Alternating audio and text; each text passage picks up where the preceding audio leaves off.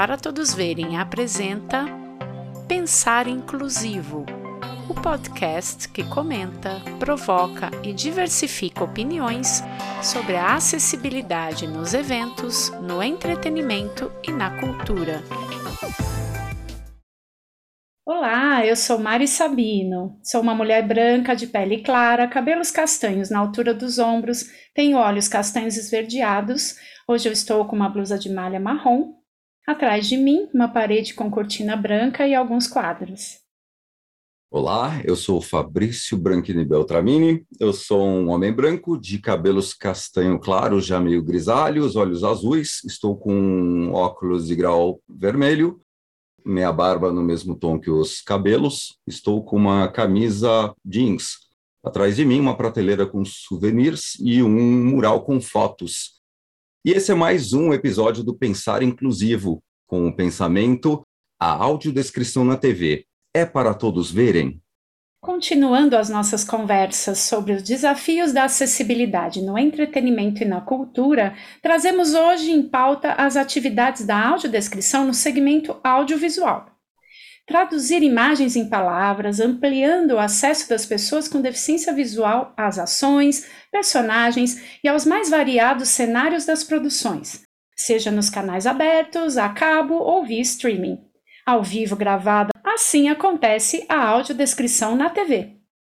Mas como ela acontece ao vivo, do outro lado da tela? Como ter acesso ao recurso diante de tantos comandos no controle remoto? É possível ter a AD em quais programas da TV brasileira? Para conversar com a gente sobre os desafios da acessibilidade no audiovisual e sobre como acontece a AD na TV, convidamos a nossa colega de profissão, a audiodescritora Kelly Alcântara.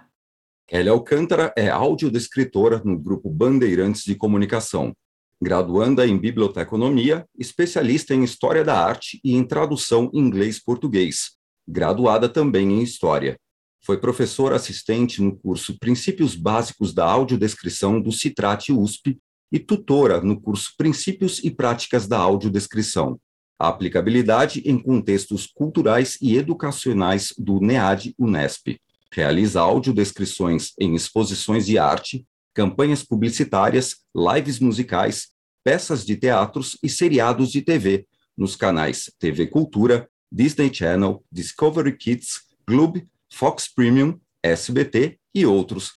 Seja bem-vinda, Kelly. Boa noite, tudo bem? Primeiro, antes de fazer a audiodescrição, eu queria agradecer a Mari, ao Fabrício pelo convite, dizer que eu estou muito feliz de estar aqui participando e para a gente poder discutir esse assunto que é tão importante e que está em crescimento, né? Então, estou muito feliz de estar aqui. Muito obrigada. Agora, com relação à autodescrição, eu tenho 37 anos, tenho pele clara, meus cabelos são castanho claro, loiro, escuro, depende de como que você interpreta. Meu cabelo é longo e liso, os meus olhos são castanhos. Eu estou usando uma maquiagem leve, uma blusa regata branca. Eu estou sentada em uma cadeira preta, que só dá para ver um pedacinho quando eu me mexo. E no fundo, se vocês perceberem, são vários armários brancos, porque o meu escritório é meio que escritório e closet. Então são portas brancas. Kelly, dá para ver aqui a sua audiodescrição maravilhosa. Fala para nós como se deu a sua formação como audiodescritora. Então, a minha formação em audiodescrição ela começou em 2012, 2013, durante a pós-graduação, a especialização em tradução que eu fiz na Uninove. Era uma especialização de tradução inglês-português. Em um momento da, do curso, eles tinham uma proposta de apresentar vários tipos de tradução. E uma das disciplinas era audiodescrição. Porque, para quem não sabe, a audiodescrição é considerada uma, trad uma tradução audiovisual intersemiótica, porque eu pego uma imagem e transformo ela numa palavra. Então, eu estou traduzindo uma linguagem para outra. Então, o curso de tradução abordava a audiodescrição. Perfeito. Quando eu conheci a audiodescrição, eu falei, nossa, para tudo. Eu não quero mais traduzir idioma. Agora a audiodescrição, a sua tradução. Isso. E aí eu falei, então eu preciso me aprimorar. E comecei a pesquisar sobre cursos que existiam. E uhum. aí as coisas foram acontecendo, mas a formação começou aí. E como você iniciou o trabalho dentro do segmento audiovisual? É, na verdade, eu já estava inserida dentro do mundo audiovisual já há muitos anos, porque o meu pai ele trabalhava em produtora, ele tem hoje, né, acho que tem 20 anos já, que ele tem uma empresa de locação de equipamento e de profissionais também de audiovisual, e os meus irmãos também têm empresas nesse segmento. Então, eu já conhecia mais ou menos o mercado, já conhecia produtoras, produtores, terceiros de emissoras de TV. Então, foi por aí que eu entrei. A questão é que, na época, né, quando eu comecei a estudar audiodescrição, ninguém pedia audiodescrição. Então, eles ligavam e falavam: Olha, eu quero um câmera, eu quero um produtor, eu quero um tradutor, quando é outro idioma. Mas acessibilidade ninguém tinha pedido até então. Aí, em 2015, ligaram e falaram: olha, tem um novo, uma nova demanda aqui e agora os produtos têm que ter acessibilidade. Você conhece alguém que faça? Aí a gente já, tá, conhecemos, né? A gente falou, ah, então vamos entrar. Mas assim, a gente era inexperiente, em 2015, a gente não sabia precificar, não sabia nada. Aí a gente falou, nossa, a gente vai ter que aprender a precificar, porque eu conhecia na teoria, não conhecia na prática. Aí a gente ligou numa dessas gigantes, assim, sabe, de, de acessibilidade, e cotamos o mesmo trabalho que estavam cotando com a gente, a gente cotou com uma empresa, com uma gigante do mercado. E eles passaram um preço para a gente. Com base nesse preço, a gente montou o nosso preço, que era o preço dos iniciantes, digamos assim. É, e até Chegou hoje a gente pode dizer que não tem muito valor equiparado, né? Porque a gente não tem ainda um setor, né? Todos nós somos da área aqui, então a gente sabe como é que é justamente essa questão de valorização do trabalho e ao mesmo tempo precificação, né? São coisas diferentes e a gente precisa sempre estudar o mercado para chegar nesse denominador comum. Como que você entendeu depois que foi o consumo disso? É, porque existe uma demanda que se prepare o produto. Aí quando ele vai ser veiculado a cabo, TV aberta, como que está esse consumo? Você acha que isso foi crescendo? Vocês sentiram esse retorno do, do, das produtoras a partir desse trabalho? Então, é, sim. É, o que aconteceu foi que esse trabalho foi bem tímido, mas mesmo assim é, era de um, um diretor renomado, foi meio que tipo um presente que caiu no colo, né? Uhum. E aí a gente fez, e, e, eu vou ser sincero com você, se eu fosse fazer de novo hoje, eu faria tudo diferente. Eu ouvi a audiodescrição há pouco tempo atrás e falei, nossa, que péssimo isso. Vou refazer esse ponto, mas não tinha como refazer, era o conhecimento que eu tinha em 2015. E assim, para você ter uma ideia de como que funciona, a gente começou a negociar em 2015, o trabalho começou a ser executado em 2017, foi para o ar em 2018. Então, assim, demorou muito tempo, muito tempo. E só que foi aumentando, mas começou a aumentar o trabalho, vou ser muito honesta com você, não é porque a produtora quer que o trabalho aumente. Aumentou porque eles foram obrigados a aumentar a carga. Uhum, esse era um ponto que eu ia abordar com você. Hoje, qual que é o tempo diário de audiodescrição obrigatória que as emissoras têm que cumprir? Como é que está então, esse processo para a gente aumentar e ter a programação toda? Então, a lei já foi, já voltou algumas vezes, né? Pela lei inicial, hoje, 2022, já era para estar 100% do conteúdo audiodescrito. Uhum. Mas é, as, as, emissoras recorriam, aí a Ancine voltava atrás, aí abria uma portaria, mas hoje são obrigatórias 20 horas semanais, mas não pode ser qualquer horário, tem que ser 20 horas semanais, das 6 da manhã, a, das 6 às 2 da manhã. Então, assim, não, tá. o que vincular de madrugada não conta, digamos assim. Tá. E é pouco, né? A gente pegar 6 horas, 20 horas semanais. É pouco. Ainda tem bastante. E essa mesma sistemática se repete para os canais pagos ou não? Não se repete é, deveria repetir, mas por algum motivo que eles recorrem sempre, não repete. É, o, que, o que eu sei que acontece é assim, vamos supor, um conteúdo que foi feito para uma emissora de TV aberta, foi produzido pela emissora de TV aberta, e ela vai para a TV a cabo, por exemplo, vamos supor, ah, a Band tem a Band News, então o programa passou na Band e passou na Band News. Obrigatoriamente teria que ter a audiodescrição nos dois canais. Sim. Mesmo conteúdo mas isso não acontece na TV a cabo. Eu conheço muitos produtos de TV a cabo que foram audiodescritos, mas por algum motivo não foi vinculada à audiodescrição. Você acha que por causa de algum empecilho técnico de mandar um streaming de áudio diferente? Eu acho que não.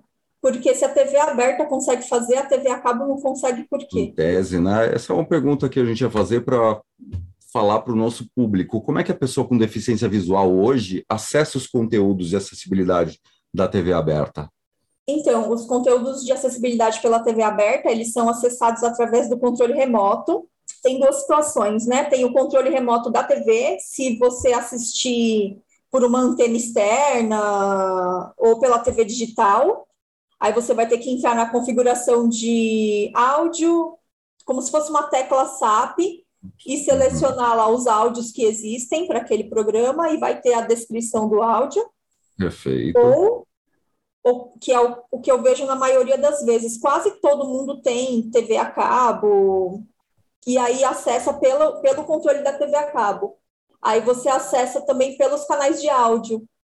Por uhum. exemplo, na Claro, é, existem uns botõezinhos coloridos embaixo e aí um dos botões é áudio. Aí você vai clicando em áudio por áudio. Às vezes tem, uhum. sei lá, o idioma original. Original, a tecla SAP que a gente tinha, né? Mostrava o original e hoje eles disponibilizam um canal só com a audiodescrição, né? Isso, só que infelizmente uma coisa que acontece, se você desliga a TV, essa configuração volta e você tem que colocar toda vez que você ligar a TV e toda vez que você trocar de canal. É, e outra coisa, acho mais duas coisas também, eu, junto com esse infelizmente, eu tenho feito teste na TV aberta, eu não tenho TV a cabo, tá? Eu tô dentro da, do pessoal que não tem. E no meu controle da TV UHF, é, cada canal entra em um áudio diferente. Então já é uma questão. Então eu tenho lá áudio 1 até o áudio 5. Tem um canal aberto que entra no áudio 2, tem um canal que entra no áudio 3, aí eu nunca sei se o programa tem ou não. E o outro terceiro, infelizmente, é que como é que a pessoa com deficiência visual sente no botão qual é o botão que ela tem que apertar. Que a gente não tem igual você tem nas máquinas de, de pagamento, por exemplo, um cartão que você tem como no toque perceber, né? Tem cada controle é de um jeito, então ela precisa de um auxílio. Hoje até tem alguns recursos na internet que ajudam o pessoal, Dependendo da operadora que você tem também, você tem tutoriais até que você consegue, né? Mas é uma busca um pouquinho chata e é o que você falou. Depois que você desliga ou muda de canal, por exemplo, se eu estou assistindo um canal aberto, eu mudo para outro, é outro áudio. Eu não consigo acertar. Eu estava te ouvindo, por exemplo, na Band, fui mudar para Global, ah, cadê? Cadê? Mudou para SBT, cadê? E aí a gente desanima, fala, é, será que não tem AD? Ou será que, que, que realmente eu que não estou conseguindo acessar, né? Não, é, e não tem só, não, o problema não é só esse, né? Porque primeiro você tem que saber qual que é o programa que tem audiodescrição Sim. desse canal. É. Eu não sei. Aí você fala assim, não, na Globo, quando tem audiodescrição, faz um barulhinho no começo. Uhum. Legal. Então a pessoa sabe, toca aquele barulhinho, eu sei que é audiodescrição. Na Band tem esse barulhinho, eu sei que é audiodescrição. Na cultura é melhor ainda, porque ele fala a frase: atenção, este programa contém o recurso de audiodescrição. Só Agora, no começo do programa, né? A cada intervalo tem também? Não, uhum. lá no início. Agora, por exemplo, na Record não tem nada. Uhum. É. E aí a pessoa não sabe, ela vai pegar o controle e ficar tentando acessar, sendo que já é difícil você conseguir identificar qual é o botão certo, porque não tem como você saber. E aí você ainda vai ter que ficar. Será se esse programa tem? Será se aquele programa tem? Testando em todos os programas. Então, eu acho que é uma coisa que ainda tem que ser revista. E aí, aproveitando, falando da produção dessa que você falou, tem, não tem, como é que funciona essa produção? No caso de séries e filmes, como que ela acontece no dia a dia, a audiodescrição para esses programas, sendo que a TV é muito dinâmica, né? Considerando a TV aberta, você recebe aquele filme, você sabe que vai ter aquela programação. Como é que funciona esse processo? Tá, você está falando do conteúdo gravado ou do ao vivo? Porque tem diferença. Então, pode falar os dois. Tá. Acontece. É, a gente, eu vou falar da experiência que eu tenho na Bandeirantes, né? É, a gente trabalha em conjunto com o setor de programação. Então, uma vez por semana, eles mandam um e-mail, porque eu, eu como audiodescritora, respondo para o setor de cinema. Uhum. É o setor de audiodescrição e closed caption que está incluso no cinema. Certo. Então, a programação comunica ao cinema qual que vai ser a grade da semana. Olha, a grade da semana é essa, vocês têm que cumprir 20 horas semanais com essa grade. O que, que vocês sugerem que tenha audiodescrição?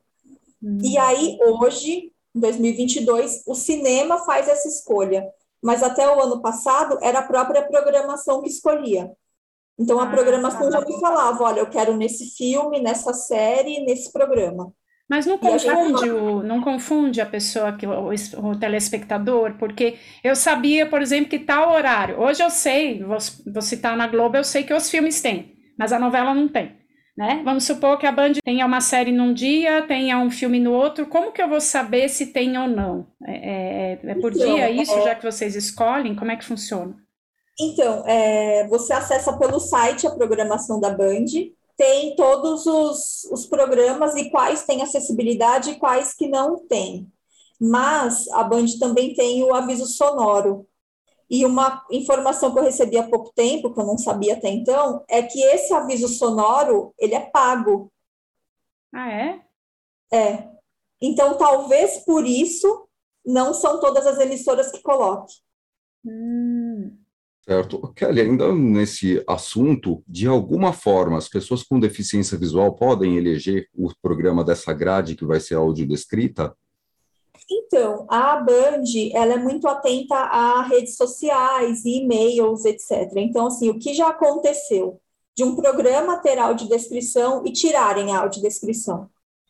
E aí a Band receberam um e-mail, olha, a gente queria que voltasse nesse programa. E aí eles colocaram de novo. Isso já aconteceu. Tá. Agora, com relação à programação, a gente tem, a gente não, a, a programação e o cinema tentam sempre colocar audiodescrições em programas que vão atingir um maior público. Então, assim, hoje a gente só faz audiodescrição em programas nacionais, porque tem grade nacional e grade regional por exemplo, o Datena. O Datena, ele tem uma faixa de três horas que ele é nacional. Então, enquanto ele é nacional, tem audiodescrição. Quando ele é regional, não tem mais. Os filmes da Band, eu diria que quase 100% tem audiodescrição. Só não tem audiodescrição os filmes que passam durante a madrugada.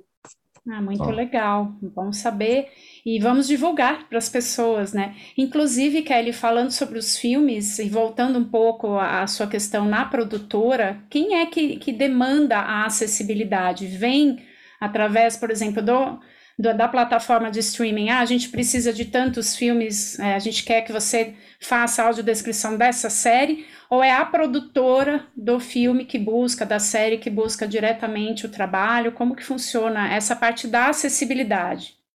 Então, é, cada caso é um caso. O que, que acontece? Vamos supor, quem produziu o filme, vou dar um exemplo de um filme, vai. O diretor gravou um filme, olha, tá aqui o meu filme. Agora eu quero que a Netflix transmita. Aí a Netflix vai mandar para essa pessoa uma lista de exigências. Olha, o áudio tem que estar tá assim, aí tem que ter acessibilidade, tem que ter closed caption, vai passar para o diretor o diretor não vai saber o que é isso. Uhum. Aí ele vai contratar uma produtora que vai contratar o profissional para poder fazer isso e adequar. E aí o processo todo ele é terceirizado. Geralmente são produtoras independentes que pegam aquele filme inteiro ou aquela produção inteira para poder colocar em toda com todas as exigências que são necessárias. Pensando assim, seria mais fácil que essa produtora distribuísse o filme com acessibilidade para os canais de TV aberta, para o streaming, para as plataformas. Seria mais fácil, né? Sim. Porque então, evitaria que vocês estivessem, por exemplo, dentro da Band, que fazer a acessibilidade de um filme que ele já chegasse acessível, né? É um trabalho dobrado muitas vezes, porque ele vai para uma para uma plataforma, ela tem que fazer. A Globo pode passar o mesmo filme que o SBT, o mesmo filme que vocês passam na Band, e vocês vão ter que fazer acessibilidade diferente, audiodescrição, né? Sim, e isso que não faz muito sentido, né? Porque, por exemplo, é, eu fiz alguns filmes para o cinema, e quando ele foi para a TV a cabo, não tinha audiodescrição, contrataram outra pessoa, e depois, quando ele foi para a TV aberta, contrataram outra pessoa. Então, assim, eles colocaram três produtoras diferentes para trabalhar em cima de um mesmo material, para refazer um trabalho que já tinha sido feito pela distribuidora uhum. quando foi para o cinema. É, uma confusão. Kelly, ainda no cinema, falando de cinema, você tem feedback de pessoas com deficiência visual que têm o hábito de frequentar a sala de cinema? A gente sabe que são apenas uma poucas salas que têm um aparato técnico para oferecer AD, né? Com relação ao cinema, o cinema tem um complicador que chama contrato de confidencialidade. Porque assim, eu faço um filme, mas eu não posso falar que eu fiz o filme eu não posso falar que o filme tem acessibilidade. A pessoa com deficiência visual tem que chegar no cinema e descobrir se tem ou se não tem, porque isso ah, também não é divulgado. Hum. Passa o trailer lá do Batman, mas não fala se tem acessibilidade ou não. E eu sou contratada e tenho um contrato de confidencialidade, então eu também não posso sair falando que fui eu que fiz. Então, por mais que eu conhecesse alguém que consumisse o produto, essa pessoa não teria como me dar um feedback porque ela não sabe que fui eu que fiz. Ela não sabe nem que foi que você que fez e, em tese, ela não sabe nem aonde vai estar disponível, então. Não, não sabe. Isso fica a cargo do que? De instituições especializadas no acolhimento de pessoas com deficiência visual? Essa, essas entidades podem fazer, falar, tal filme tem acessibilidade, está acessível em tais cinema, como é que Poderia, isso é feito mas aí Poderia, mas aí precisaria da boa vontade de alguém ir até o cinema para saber se aquele material tem audiodescrição para poder divulgar. E mesmo se você assim, fala que tem, mas em determinada sala não tem, então, na verdade, quem deveria divulgar é a sala de cinema, a, a rede da, da, falar que nessa sala tem. Igual você tem a versão 4D. Para mim é tão simples isso, né? Você pode que eu não sei como eles veem dificuldade em ter uma sala com acessibilidade. Não precisa ter as cinco salas, mas seria o ideal. Mas já que não tem hoje, poderia, igual você tem uma sala que é 4D, que é uma sala diferenciada, tenha uma sala com acessibilidade, né? Eu acho que só de ter a sala já provocaria essa busca mais fácil, né, pelo filme e de repente até a comercialização mesmo. Uma vez que não é divulgado, não gera uma procura, não gera procura, a gente entra naquele loop infinito que a gente está acostumado na área da D e não só no cinema, em peças de teatro, em exposições. Ele não é divulgado para o público, o público não vai e não indo, o produtor não faz essa é, exigência, né, de de, de, de prover essa acessibilidade, né? Sim, porque em tese ele não vai ter retorno financeiro desse público. E nos canais de streaming, Kelly, como é que você avalia a oferta de audiodescrição em português de conteúdos estrangeiros? A gente sabe que muitas vezes a audiodescrição chega em inglês e pedem para a gente traduzir. Né? O que, que você acha dessa prática? O que, que compromete o entendimento do, do público? Então, é, Infelizmente, a audiodescrição, ela ainda assim, ó, bem pouquinho, ela tá bem, tá caminhando ainda, né? Tá engatinhando no Brasil. E nos streamings, as produções acontecem muito rápido, então é muita coisa, é muito material. E a gente não, não tem quase audiodescrição de, de produtos, audiodescrição em português, né? Que não seja tradução. É, eu lembro que um tempo atrás teve uma hashtag que subiram, que era Traduz AD Netflix. É é, quem trabalha com audiodescrição sabe que isso é inviável. Porque a audiodescrição, você tem fatores culturais, você tem fatores de entendimento daquele grupo de pessoas, e você simplesmente traduzir não iria suprir a necessidade, teria que ser feito um trabalho próprio para as pessoas daquela região, né? Tipo, ah, para o brasileiro, assim como fazem para o americano, para o inglês, para o alemão, eles tinham que fazer para o português também. Até porque então, vai inserir no filme em português dentro de um timing diferente dessa que é da dublagem, né? Então é um outro processo também, além de todo o repertório, né?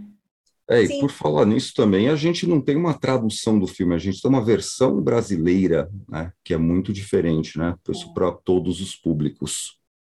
Então, mas eu entendo a importância e eu acho até que o fato de ter existido essa hashtag, mesmo que errada, digamos assim, porque o termo certo não seria traduz AD, eu entendo a finalidade, que a finalidade eram pessoas que queriam consumir o conteúdo que não tinham uhum. e não sabiam muito bem como pedir e subiram essa hashtag. Eu entendo que a intenção era aumentar o conteúdo, só não sabiam como fazer.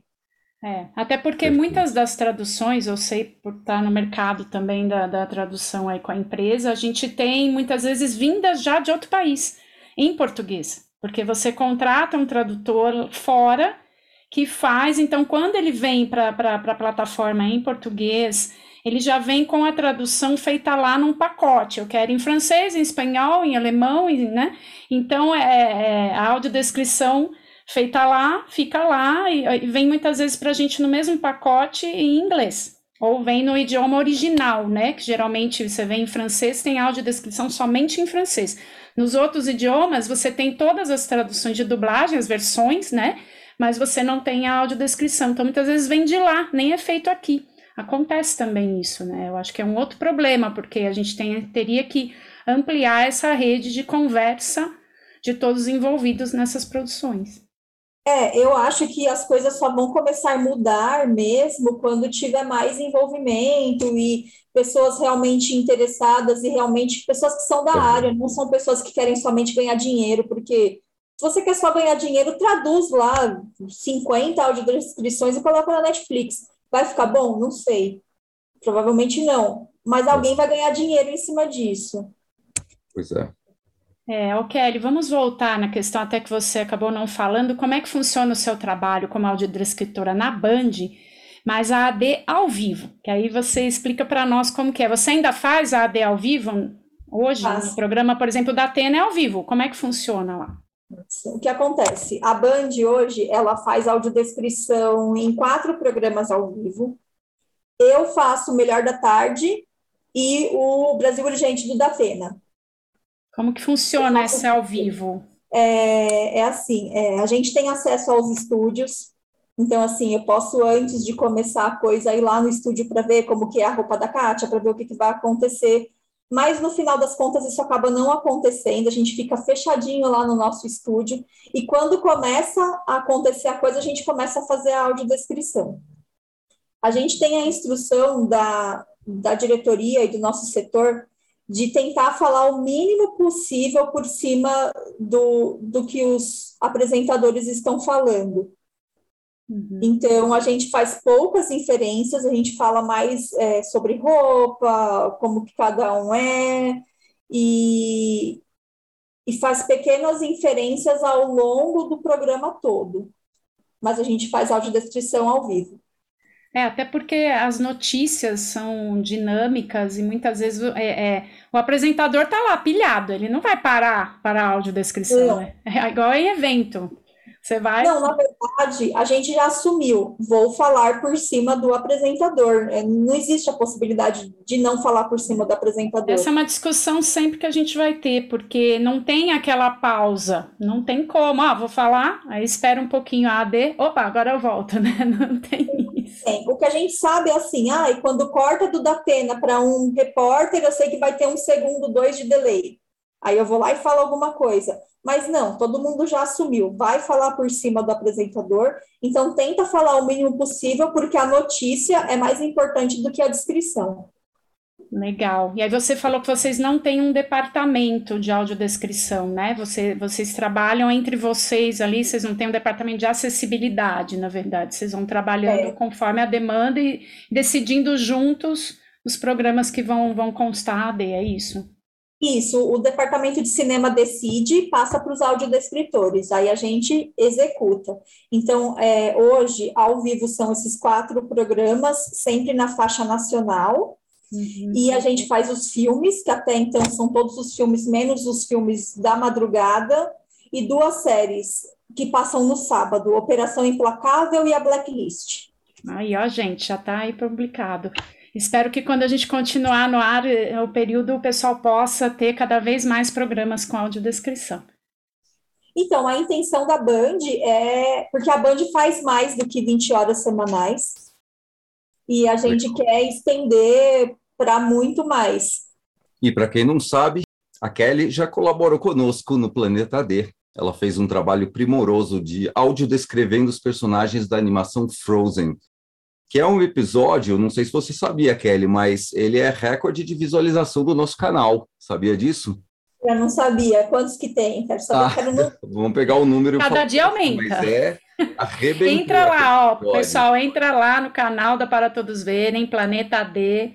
Curiosos, deixa o povo procurar, deixa o povo procurar. Isso aí, no nosso canal vocês vão encontrar o episódio da Kelly e alguns outros também.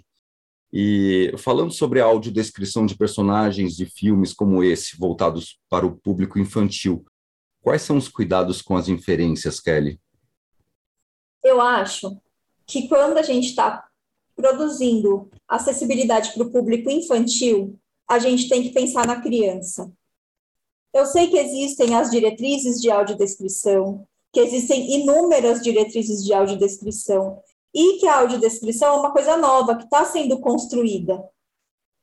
Então, assim, por exemplo, quando eu comecei a estudar audiodescrição, e eu acho que 90% dos cursos que eu fiz de audiodescrição falava, olha, você não pode inferir nada. Se o personagem está chorando, você não pode falar que ele está chorando, você tem que falar o que, que te leva acreditar que ele está chorando. Tipo, ah, tá, escorre uma lágrima do olho esquerdo dele. Ah, isso sim. A pessoa que tem que inferir que ele está chorando porque está triste ou porque está feliz. Mas se você está tratando de criança, eu acho que é um pouco complicado. Eu acho que é difícil você não fazer nenhum tipo de inferência, nenhum tipo de inferência quando você está tratando de crianças. Uhum. Eu li um artigo e vi uma entrevista há um tempo atrás, há muito tempo atrás, que era uma mãe que tinha um filho autista. E ela falava sobre audiodescrição e falava que a audiodescrição ajudava o filho dela. Uhum. Mas que muitas vezes a audiodescrição não atingia o filho dela justamente ao não fazer inferência. E o exemplo que, era, que ela dava é que um personagem estava bravo. E aí ela falou que a audiodescrição não falava que o personagem estava bravo, a audiodescrição falava que ele contorcia o rosto, que a testa dele enrugava, que ele, mas não falava que ele estava bravo. E a criança ficava muito confusa, porque ela não conseguia entender o que estava acontecendo com aquele personagem. Isso é interessante, até porque nós entrevistamos a Larissa, que falou justamente isso, que as pessoas que têm o espectro autista, elas se beneficiam da audiodescrição e justamente a inferência é interessante. Ela comentou o mesmo que você, e ela até tem uma pesquisa a respeito disso.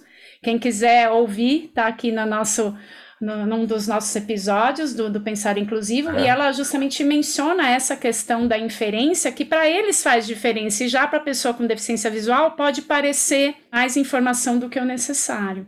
É, eu acho que talvez a gente pode tentar fazer uma coisa mais democrática, que atenda todo mundo por que não, entendeu? É. Se é um conhecimento que está sendo construído, vamos construir essa página também, vamos construir esse método de fazer audiodescrição, para a gente chegar nessa criança, entendeu? Eu acho que o caminho é esse. Essa foi uma pauta que a gente levou para a Larissa. Como que a gente pode atingir esses dois públicos? Podem coexistir essa audiodescrição para pessoas só com deficiência visual e para pessoas no espectro autista?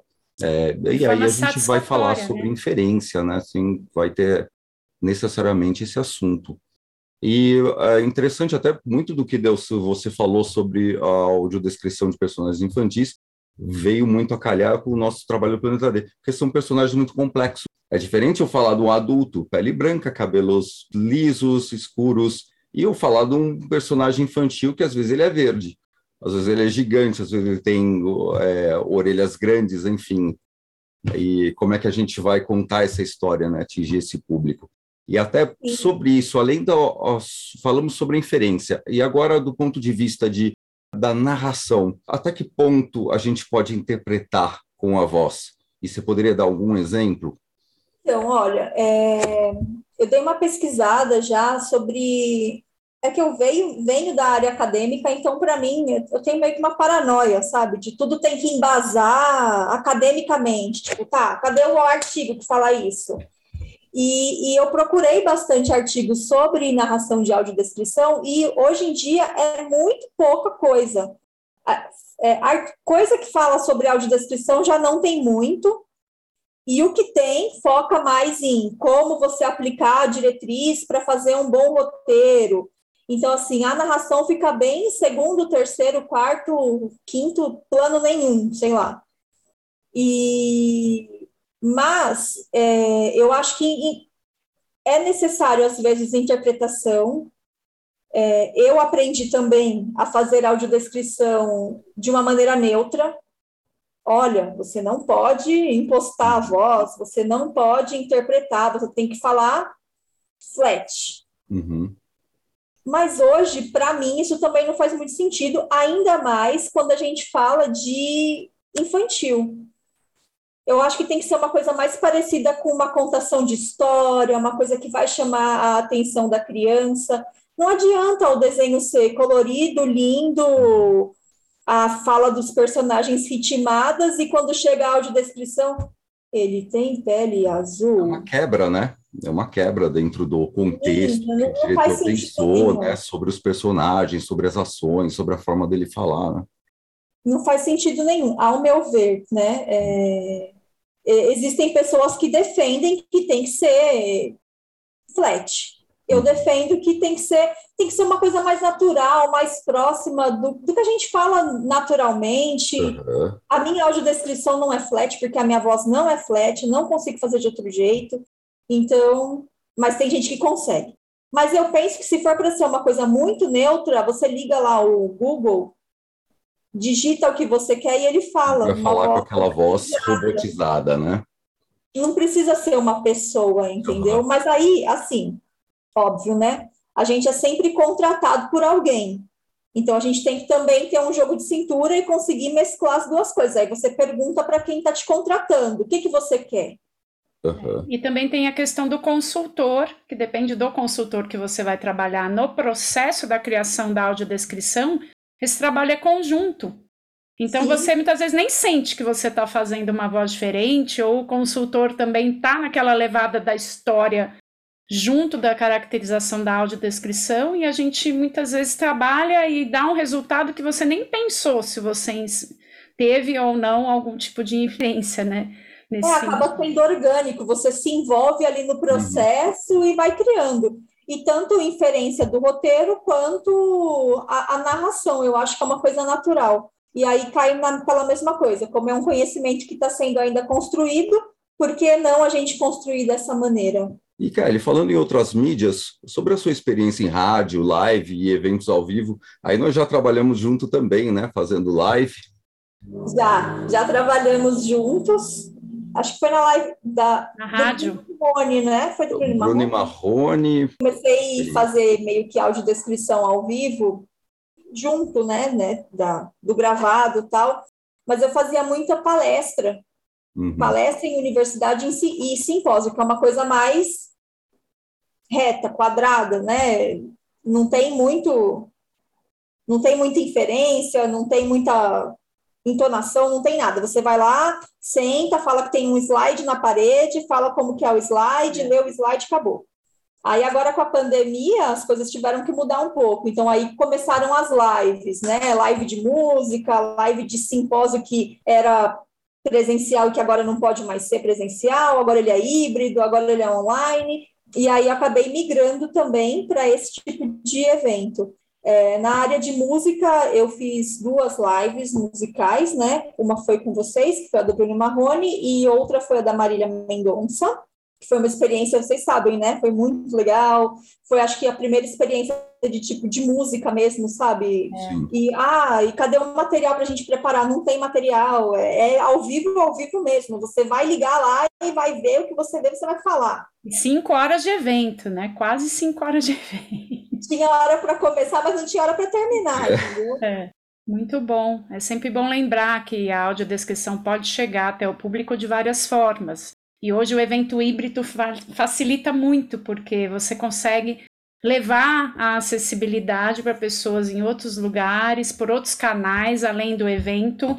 Muitas vezes é uma forma até que é viável no custo-benefício da, da produção, né?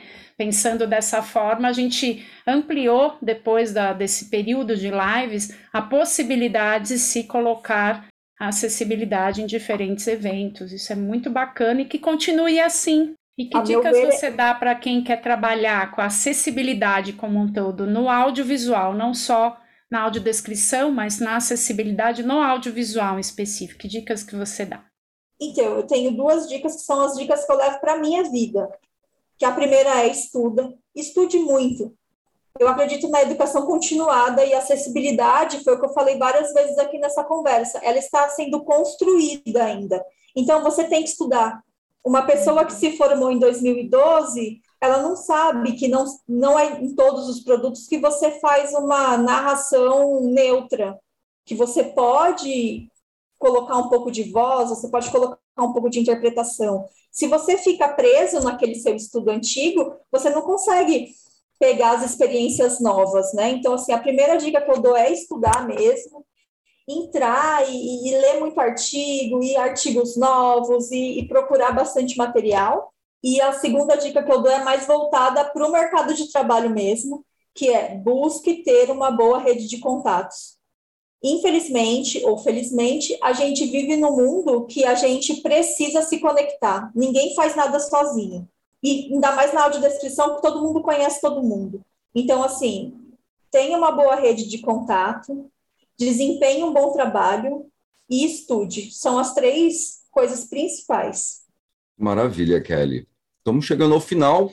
É sempre um prazer ter a oportunidade de troca com você. Nós já realizamos alguns trabalhos juntos e é uma alegria poder contar com a sua participação no podcast do Pensar Inclusivo.